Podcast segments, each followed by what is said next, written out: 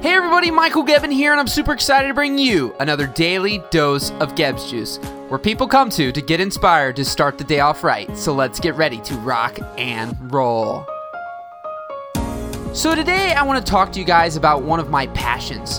And this passion is to talk to youth about how to not let anyone ever crush their dreams.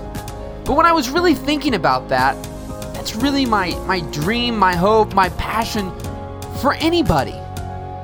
Because it doesn't matter how old you are. We all have dreams.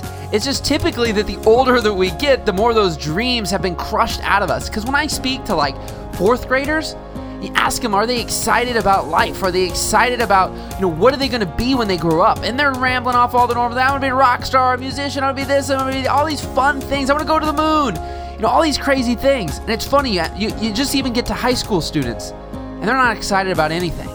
They typically have no idea what they want to do because by the time they've gotten to high school, their friends, their family, society, whatever, has squashed out of them any idea or any dream of anything that they could possibly want to do that's not the standard. And so, for any of you listening today, no matter how old you are or who you are, and especially if you have kids, if you are listening to this, the biggest favor you can do for them is to encourage them to fail, encourage them to make mistakes, and encourage them to dream big.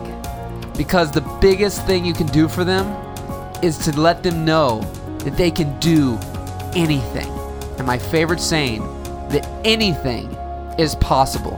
And for every one of you listening, anything is possible, no matter how old you are, no matter how young you are. I've seen millionaires at freaking 10 years old. So, my friends, anything is truly possible. Go out there, rock the day, and inspire a friend. Take care. We'll see you tomorrow.